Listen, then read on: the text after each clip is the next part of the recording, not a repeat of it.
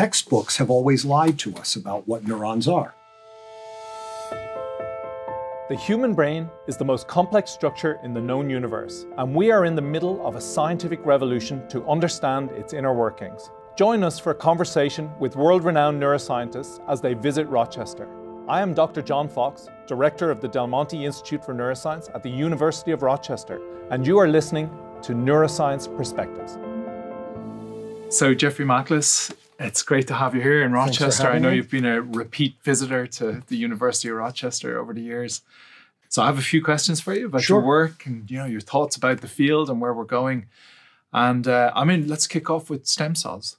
When can a person out there uh, with neurological disease, when do you think will be at a point where stem cells will be transfected or inserted into the brain and, and be providing effective therapy? For the general audience, uh, we'll take this opportunity to do a little bit of education that I think. I think the very term stem cell in the nervous system has been misused to great loss and confusion uh, because those of us in the field from the uh, mid late 90s, when progenitors were identified in the nervous system, used to call them progenitors. And we call them by where they are, of what molecular origin they are, of what neuron types they can become or glial types they can become.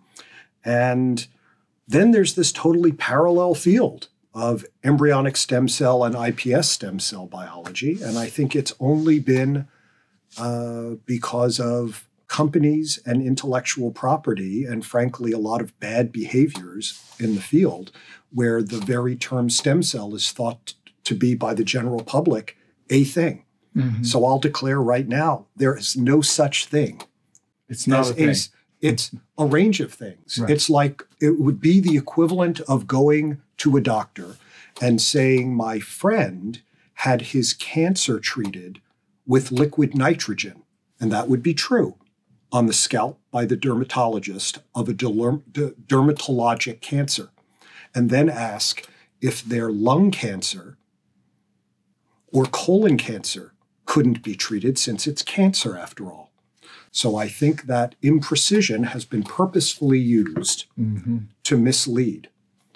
That said, I think there's a huge amount of developmentally guided biology by which many of us in the field are learning the molecular pathways that build individual neuron types or astroglial types or oligodendroglial types of the brain. So I would say for certain human illnesses in which a specific cell type might want to be replaced, and in which a couple of decades of precise developmental knowledge has advanced to the point where one can now try to make that kind of cell type that one could do that. And that I'd say we already know that hematopoietic stem cells can repopulate the blood system. But we have no such thing in the nervous system. Mm. Hematopoietic stem cells are those that can make all the lineages and that can engraft in bone marrow. And in the nervous system, we have no such thing as a stem cell that can make all the nervous system lineages. So, all of those clinics in Mexico and the Caribbean and other places that I won't mention that promise the therapy that you offered of putting a stem cell into the nervous system to treat something either are performing, and I'm not going to use this term, but as many of my colleagues term charlatans. Mm-hmm or we're talking about those stem cells performing things like immune functions. Right. Because there's no way to think of an undifferentiated cell just being placed in the nervous system and knowing what it should become. Uh, you know, when I'm out of my travels around the country and talking to people, particularly we were talking, you and I, about autism spectrum disorder and that, and and you know the number of parents and uh, caregivers who are being drawn into this, who are looking for hope. yeah. uh, and being provided very unrealistic answers. And it's important so, that there's a corrective. Now I'll give you the optimistic answer. The optimistic answer is within certain human illnesses where pathology of a single cell type at a time mm-hmm. is so centrally causal that even partial reversal of that could bring huge, immense impact to humans. I think stem cell biology is going to be exceptionally important. But those illnesses, for example, uh, are going to be very difficult. They're going to range from uh, illnesses where uh, demyelination happens and there's not simply a dysregulation of the myelinating cells already in the brain mm-hmm. because we know there are already progenitors. There are already oligodendroglial progenitor stem cells in the nervous system. So we're going to have to find out if those guys are not operating right. Then one might bring in oligodendroglial progenitors or stem cells that are functioning correctly. Mm-hmm to be therapeutic. Same thing with astroglia and in the nervous in the neuron systems. I think for disorders like spinal cord injury where it's not replacement of some kind of spinal cord tissue, but rather it's connections from the cerebral cortex to the spinal cord or from sensory system up. One might imagine very careful cellular engineering to build new developmental embryonic like neurons that will grow past lesions and provide recovery. That all said, I think what many clinics around the world are doing in the orthopedic, rheumatologic, uh, cerebral palsy, nervous system in certain countries, um, uh, is setting back that progress by decades. Right. Because failure, because of failures to really. Uh, well, it's not just failure. I think it's it's no rational basis. Right.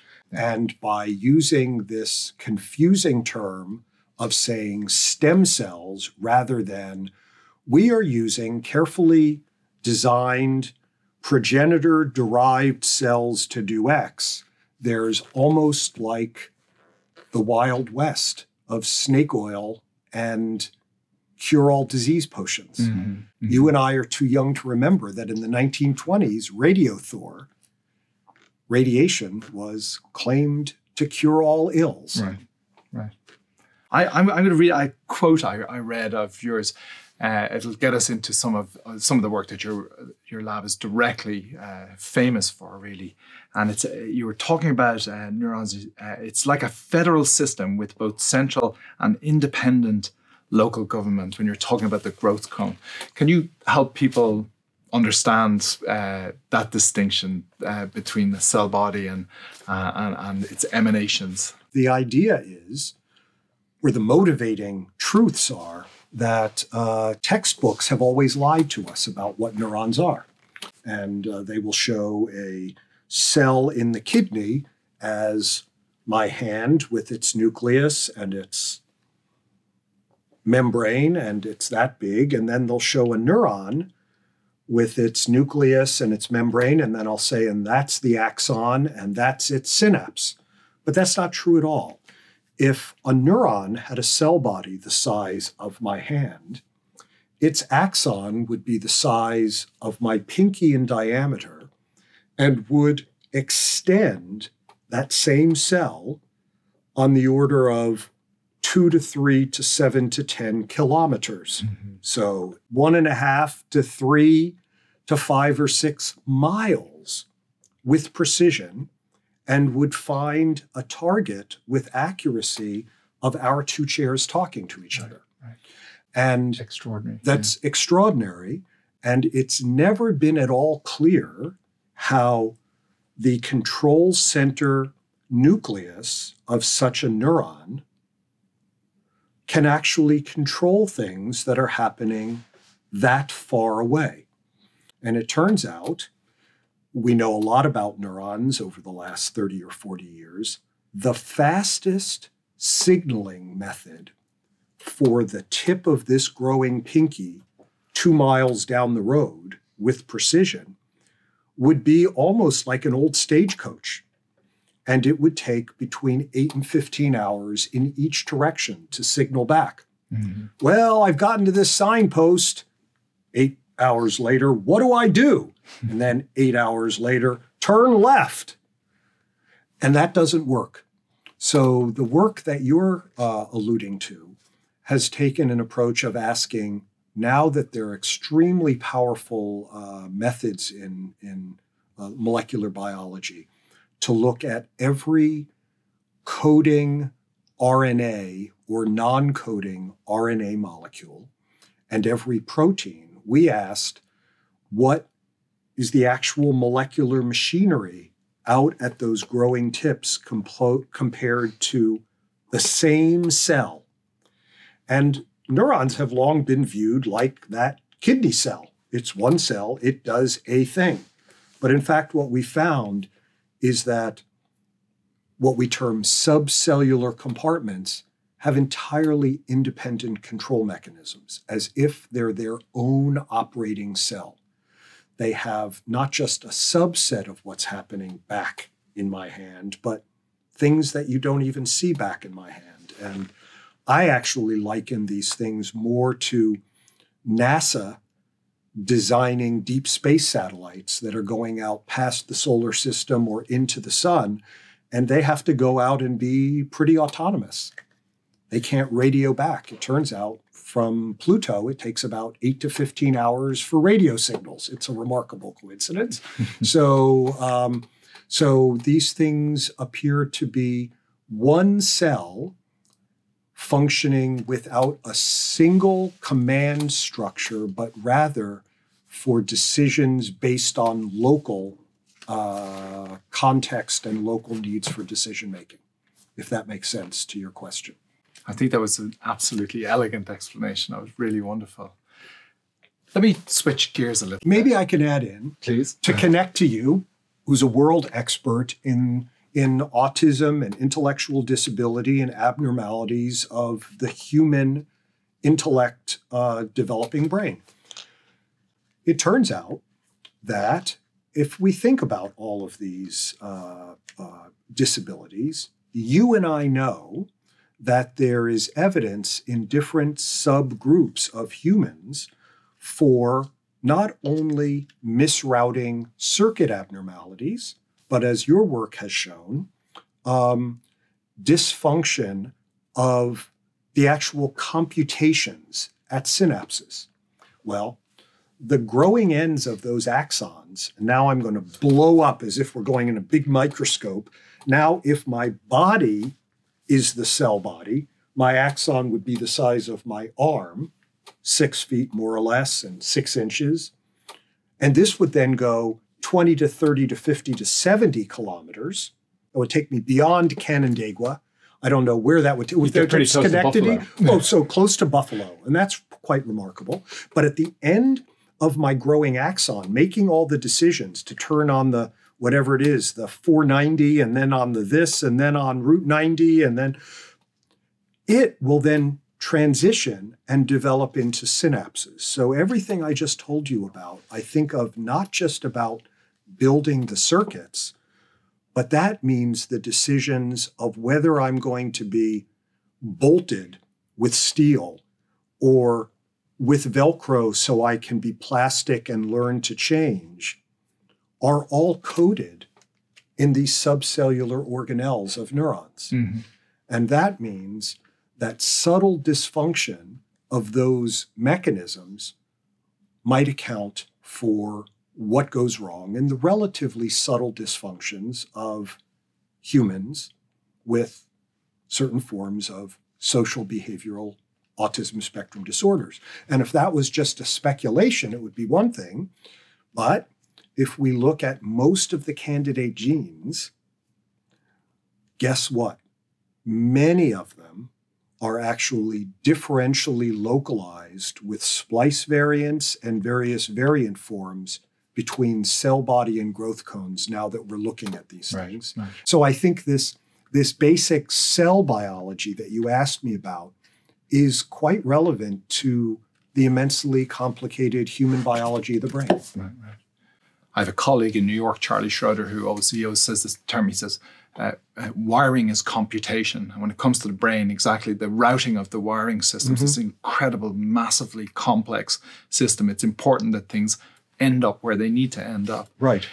We, we start out life though uh, as an infant with with massive uh, over exuberance of neuronal development. Is that part of the process? So that we have when when we talk about pruning, mm-hmm. so we mm-hmm. lose cells, it's because many of these things maybe maybe there's a, an imprecision that's in the system that can be tolerated because as long as most of the or, or, or su- substantial number of these uh, neurons end up where they're targeted so you can function. Yeah. So I'll give you two or three answers on that, and I, I don't mean to be argumentative on this. Please but, feel free. To. But you and I grew up being taught that. But I think over the last 20 years, the evidence has become vanishingly small yeah. for the two to one dying out. In fact, one doesn't see that at all during the development of cortex. What one does see, and I think that those data came from the 70s and 80s, where there were uh, fewer and fewer connection axons mm-hmm. seen. And there used to, I think, be a textbook view that a neuron sends an axon. But now it's increasingly clear, and my lab was the first to uh, discover these in rodents, but they had been hinted about in non human primates and humans.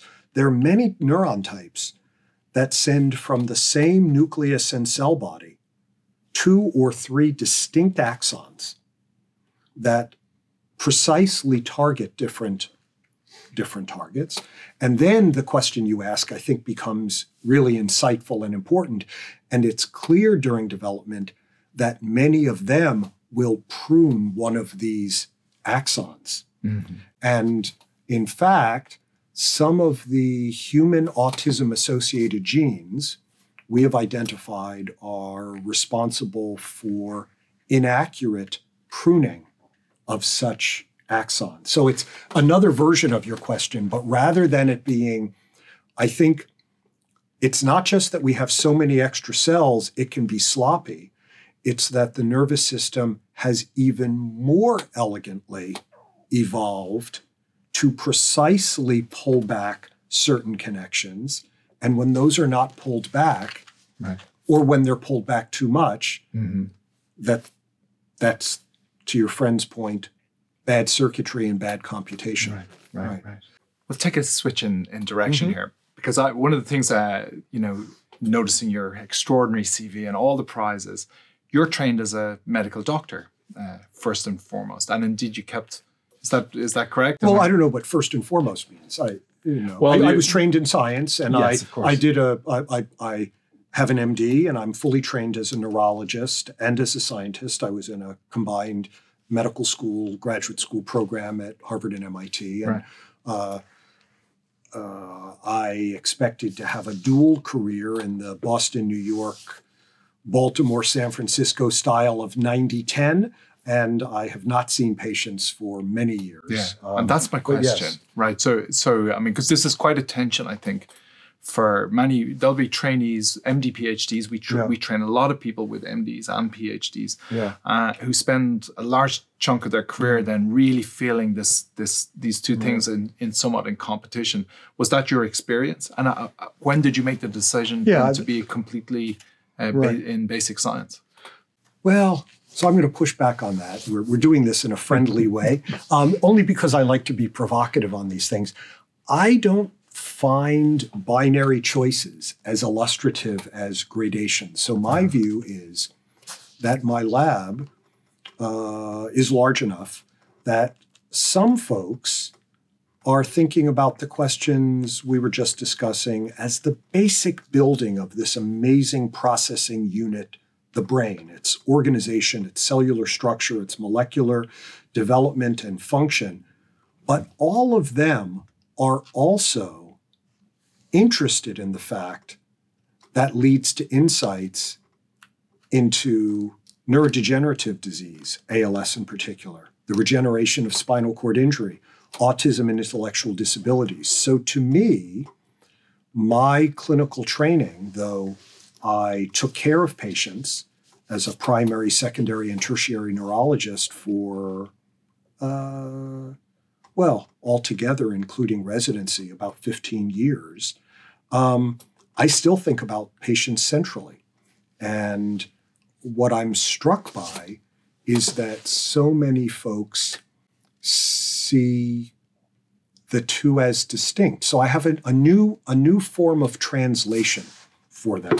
My form of translation is to say that all the time that I spent with patients understanding uh, human biology, uh, some people who call themselves basic scientists, whatever, uh, I did a second postdoc in the neuropharmacology, drugs, neurobehavior, neuroanatomy, pathobiology, uh, circuit biology of non non human primates. So, for those out there, that would mean humans.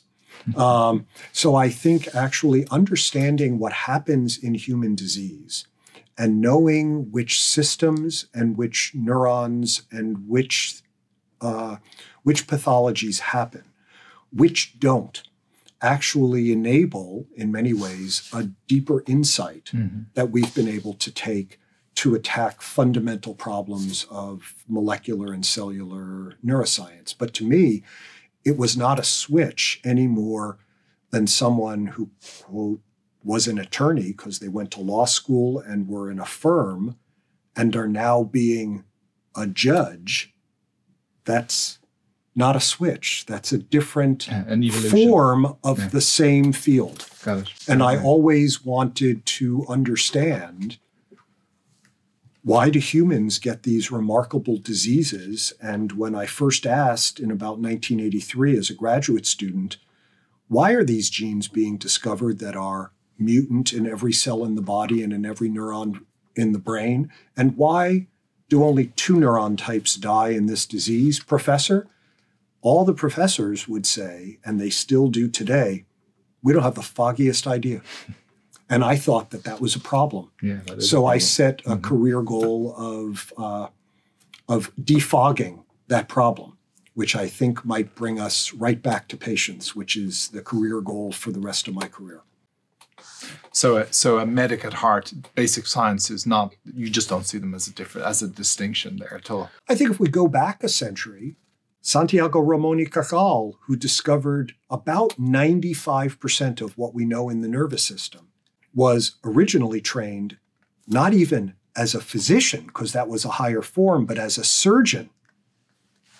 Sent off to Cuba as a military surgeon, yeah. came back retrained as a physician what does that mean? He wasn't a keen scientist. Right. Um, my my mentors uh, at Harvard Medical School, Torsten Wiesel and David Hubel, were trained as physicians. You know, I think their Nobel Prize discovering the understanding of computation in the cerebral cortex was not to that deficit. So I actually find it the reason I'm giving you such a long answer is I find within our progressive world of science the siloing and almost xenophobia mm-hmm. between the 2 mm-hmm. Now, to get to your point more pointedly, um, I don't think it's an easy decision for students deciding whether they should train dually as physician scientists or not.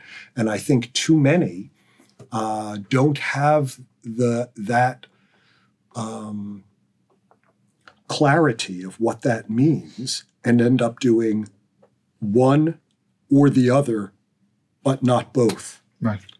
And if it hasn't actually benefited the one they do, it's unclear whether the training has been fully worthwhile. But when it does, it I don't think it gets measured on the axes that you laid out.